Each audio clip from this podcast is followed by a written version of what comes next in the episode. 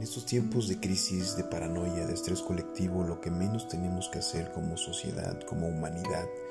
es perder la cordura, perder la esperanza, taparnos los ojos, dejar de ver la verdad y la realidad del mundo como es, porque este mundo es crudo, este mundo es violento, este mundo es cambiante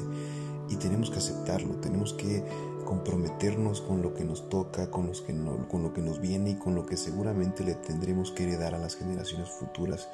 Tenemos que asumir responsabilidades y compromisos en común porque estos días de aislamiento, estos días de cuarentena, no son para encerrarnos en nuestro egoísmo, en nuestra individualidad, son para reflexionar sobre lo que tenemos que hacer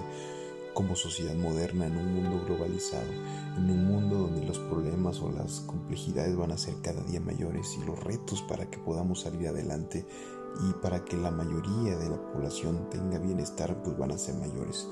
Por eso creo que no debemos de perder la esperanza, no debemos de perder la fe en nosotros mismos y tampoco podemos ser críticos y juzgar a la existencia de esa manera como la hacemos. No podemos juzgar a Dios si es que creemos en Dios, tenemos que eh,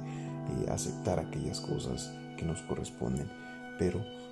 creo que no es momento de estar en teorías conspiracionistas, es tiempo de actuar y es tiempo de que obedezcamos también